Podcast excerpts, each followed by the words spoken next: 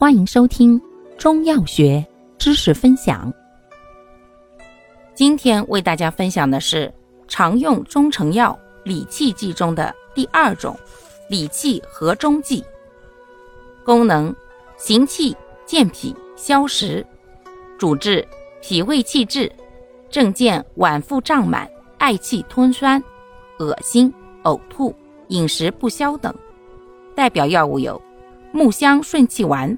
火颗粒越鞠丸。感谢您的收听，欢迎订阅本专辑，可以在评论区互动留言哦。我们下期再见。